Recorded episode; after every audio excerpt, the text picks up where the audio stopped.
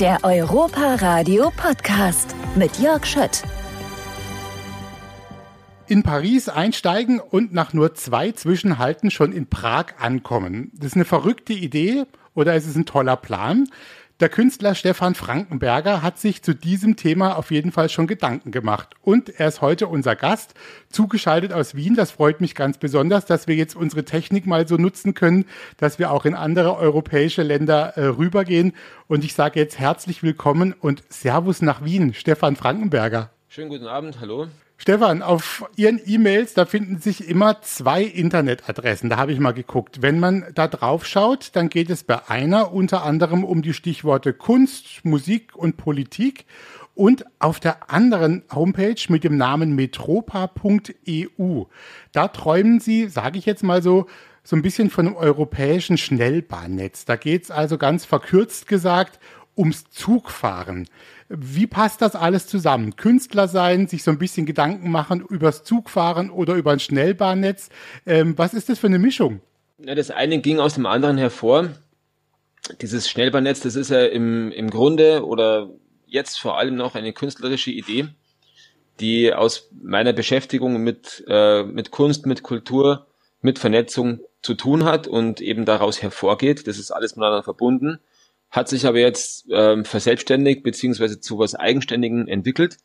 Aber diese beiden Pole, in denen ich tätig bin, sind nach wie vor sehr stark miteinander vernetzt, ähm, weil es ja vor allem in einem Kopf stattfindet, aber inzwischen auch auf mehreren Bedeutungsebenen. Also das ist jetzt, das ist jetzt nicht so ähm, sehr besonders, dass, das, dass solche Ideen aus einem, aus einem Biotop quasi kommen, würde ich mal sagen. Wenn ich Sie schon mal vorab was fragen darf, bevor wir gleich auf dieses Projekt kommen. Welche Rolle spielt denn das Thema Europa insgesamt bei Ihrer Arbeit? Auch sonst äh, als Künstler oder mit allem, mit dem Sie sich beschäftigen. Ist da Europa immer irgendwie mitgedacht? Äh, nicht immer primär mitgedacht, aber es ist natürlich der Raum, in, für den ich mich definieren würde. Ich würde mich jetzt nicht als Deutschen oder als, als äh, sonst irgendwas bezeichnen, sondern am ehesten noch als Europäer. Und das, was ich tue, das findet halt auf diesem Boden hier statt und äh, hat seine kulturelle Vernetzung hier in diesem Kulturraum, der natürlich ähm, äh, nach außen hin auch noch offen ist. Und ähm, in der Musik spielt sich das insofern ab, dass natürlich die Einflüsse von überall herkommen.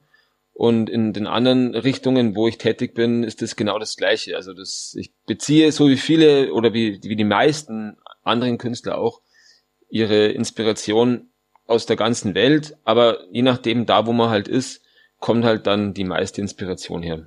Vielleicht erklären wir jetzt erstmal, was dieser Projektname Metropa eigentlich bedeutet, weil wir beide haben uns jetzt schon so ein bisschen damit beschäftigt. Jemand, der uns jetzt hier zuhört, der mhm. denkt sich vielleicht, hm, Metropa, was ist das? Also viele Leute kennen ja solche U-Bahn-Pläne mit den vielen bunten Linien und Sie haben da jetzt so einen Plan entworfen, aber da geht es zum Beispiel jetzt nicht um den Halt Stephansdom, Potsdamer Platz oder Hauptbahnhof oder sonst irgendwas, sondern um europäische Städte, die man da sieht. Mhm. Ähm, welche Idee steckt denn da jetzt erstmal dahinter? Ja, die, die, die, das Grundprinzip dieses Metropa-Plans war eben, dass man Europa als auf eine Stadt runterbricht und sie ähm, an die Sehgewohnheiten von den Menschen heranführt, die eben solche U-Bahn-Netze oder überhaupt Verkehrsnetze gewohnt sind und aber auf etwas überträgt, wo das noch nicht angewendet worden ist. Und ähm, da passiert es bei den meisten Menschen eben so, die sehen diesen Plan und denken sich, ja, das ist ein ganz normaler U-Bahn-Plan und dann schauen sie aber näher drauf und erkennen, dass die Stationen eben keine städtebaulichen oder stadtarchitektonischen ähm, Topografien sind, sondern eben europäische Topografien und verstehen dann, was es damit auf sich hat, dass man eben Europa zu einer Stadt macht.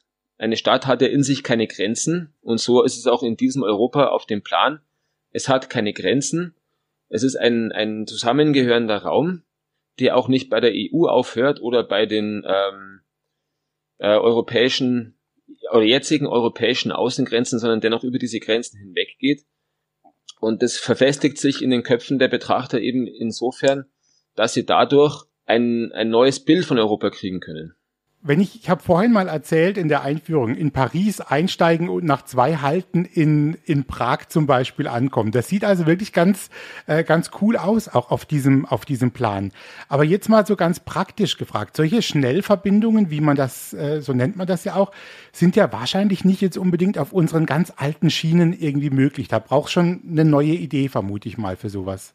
Na natürlich, klar, sicher. Also es gibt in Europa seit Jahrhunderten, seit Jahrtausenden Verkehrswege und die meisten sind auch die gleichen geblieben, auch wenn es andere Technologien sind.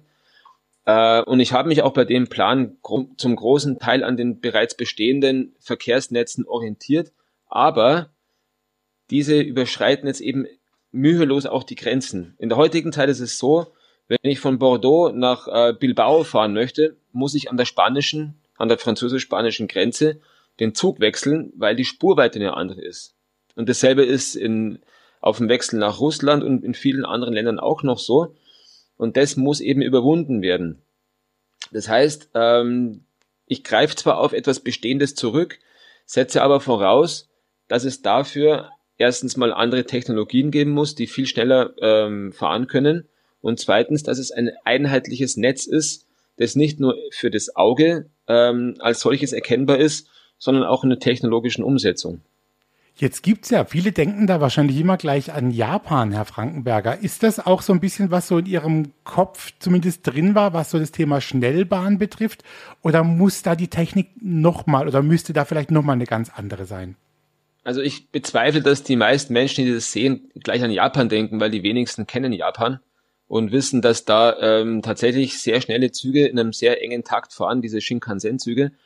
Aber für Metropa waren es auf jeden Fall äh, eine wes- äh, wesentliche Inspiration, weil diese Züge dort nämlich genau das ähm, tun, was ich mit Metropa ähm, andenke, nämlich ein engmaschiges, engtaktiges Netz von verlässlichen Hochgeschwindigkeitszügen, die die Menschen von A nach B bringen in, für den Alltag, nicht nur als Luxusreise, sondern wirklich im Alltag.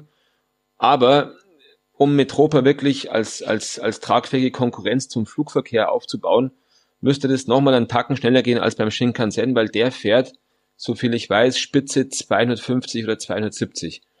Um Metropa in der Form zu realisieren, bräuchten wir eine andere Technologie, die über die dreihundertfünfzig ähm, fahren kann, Schnitt, sodass wir wirklich eine Geschwindigkeit herkriegen, um mit dem Flugverkehr, mit dem innereuropäischen konkurrieren zu können. Wir sprechen jetzt gleich nochmal weiter, Herr Frankenberger. Ich habe schon vorhin so ein bisschen angekündigt, wir sind natürlich auch ein Sender, der Musik spielt. Und viele Leute ja. sind ja auch mit Musik aufgewachsen. Bevor wir gleich weitersprechen, gibt es einen Song oder eine Band, an die Sie sich gerne erinnern oder die Sie einfach gerne hören, mit denen wir Ihnen vielleicht sogar eine Freude machen könnten, wenn die jetzt läuft? Ja, spielen Sie doch, was mir jetzt, was mir jetzt ähm, spontan gleich einfällt und was auch ein bisschen reinpasst, wer von Gang of Four At Home, He's a Tourist. Das spielen wir und wir quatschen gleich nochmal weiter. Stefan Frankenberger.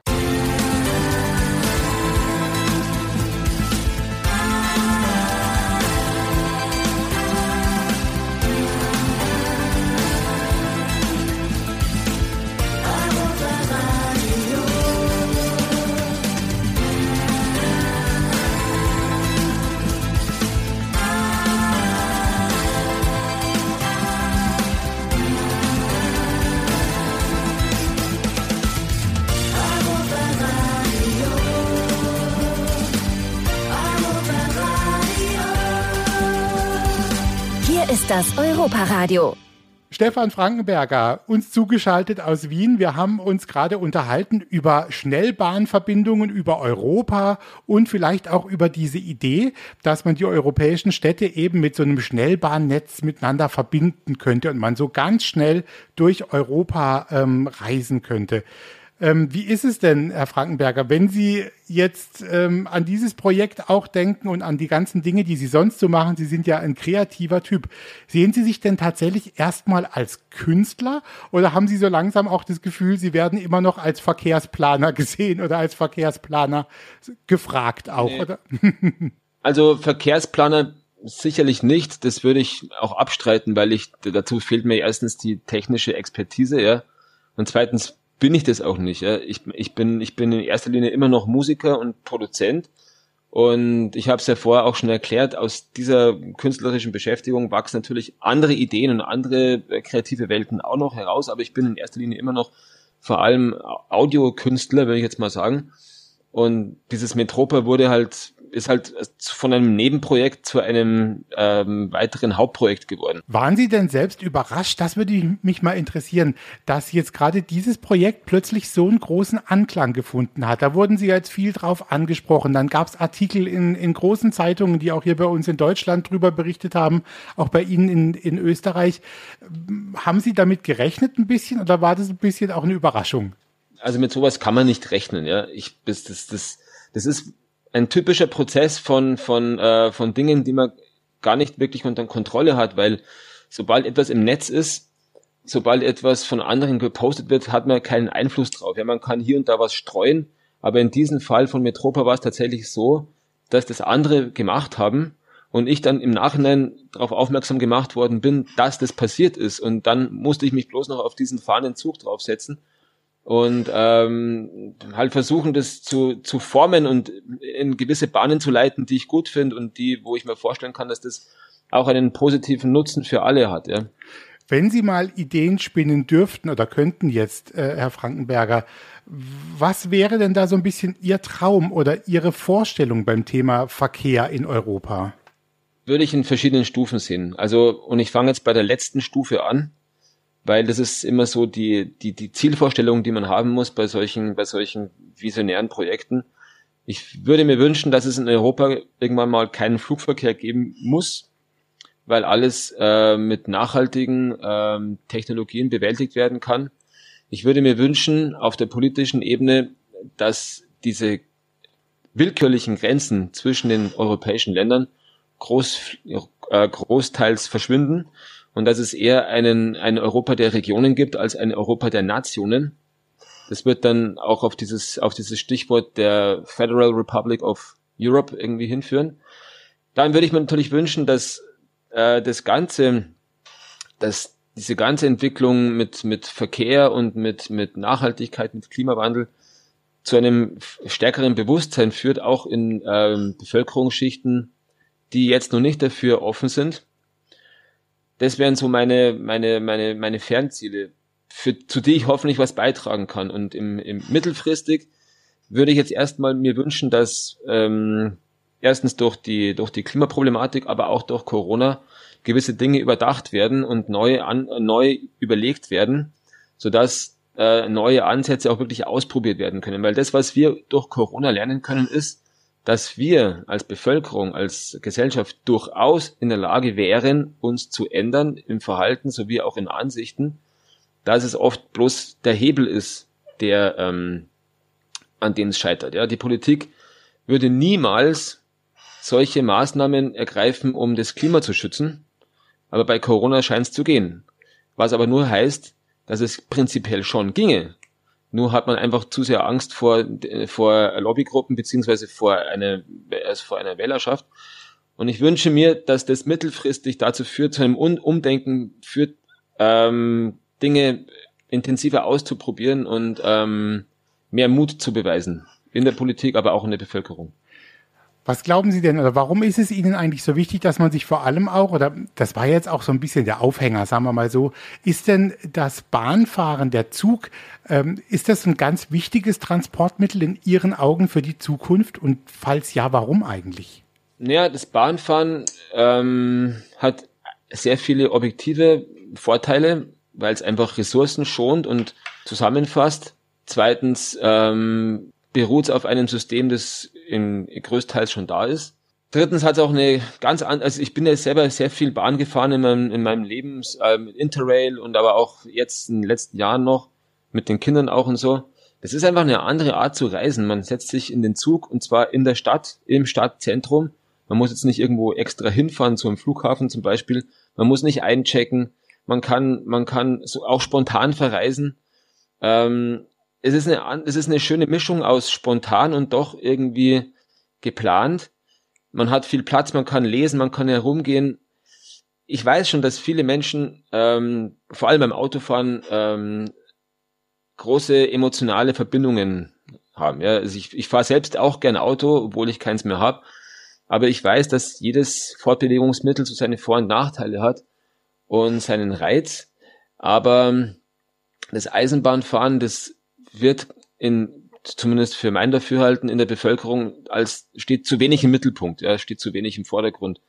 Obwohl es eigentlich eine schöne Art des Reisens ist. Wenn man die ganzen Subventionen, die im Flugverkehr und im Auto, Automobilverkehr drinsteckten, in die, in den, in den Zugverkehr reinstecken würden, ja, dann wird das eh schon ganz anders ausschauen. Dann würden viel mehr Menschen mit dem Zug fahren, weil er dann viel günstiger wäre, weil es ein viel dichteres Streckennetz gäbe, weil die Takte viel enger wären und weil es einfach etwas ist, wo viele Menschen dann auf einmal finanziell, aber auch von der, von, von der Infrastruktur her große Vorteile drin sehen. Es ist halt jetzt noch so, dass wenn in der Verkehrspolitik des eines zwanzigsten Jahrhunderts stecken, in dem der Flug und das Automobil sehr stark unterstützt worden ist durch die Wirtschaft und die Politik, aber die Zeiten sind vorbei. Also da müssen wir uns jetzt gar nicht mehr groß drüber unterhalten. Diese fossilen ähm, Energieträger im Verkehr, die sind, ähm, es ist Vergangenheit. Und wir müssen uns damit abfinden, dass wir uns neue Verkehrsmittel überlegen müssen. Und es gäbe eins, und das ist die, das ist der Zug. Warum es, konzentrieren wir uns nicht darauf? Vielleicht noch zwei Fragen, Herr Frankenberger, zum äh, Abschluss. W- wie sind denn im Moment eigentlich so die Rückmeldungen? Also es gab ja jetzt plötzlich viel Resonanz, das ist ja dann so aufgepoppt, man hat drüber gesprochen. Das war ja auch eine, eine tolle Geschichte, dass die Leute da einfach drauf eingehen jetzt und das sehen und sich damit äh, beschäftigen. Sind Ihnen viele begegnet, die gesagt haben, auch mit Ihnen möchte ich mal gern diskutieren, das finde ich toll. Oder gab es auch viele, die gesagt haben, ach Mensch, der, der Stefan Frankenberger, der spinnt vielleicht auch ein bisschen. Das Schöne bei dem Projekt ist, dass ich nicht im Mittelpunkt stehe. Das ist, ich habe es mir zwar ausgedacht, aber ich bin nicht die zentrale Figur. Im Zentrum steht die Idee und im Zentrum steht die Vision, die alle zusammen weiterentwickeln können. Jeder ist auch eingeladen dazu, daran teilzuhaben und mitzumachen.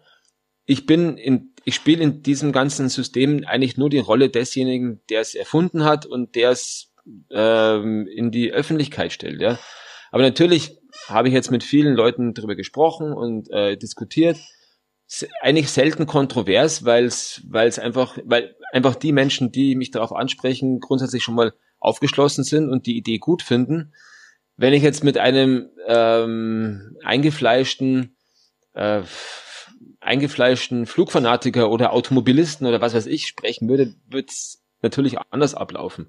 Aber ich mit all diesen Gesprächen mit den Menschen, dass die Aufgeschlossenheit und die Offenheit für das Thema sehr groß ist und die Bereitschaft da ist, äh, sich sowas genauer anzuschauen und zu überlegen.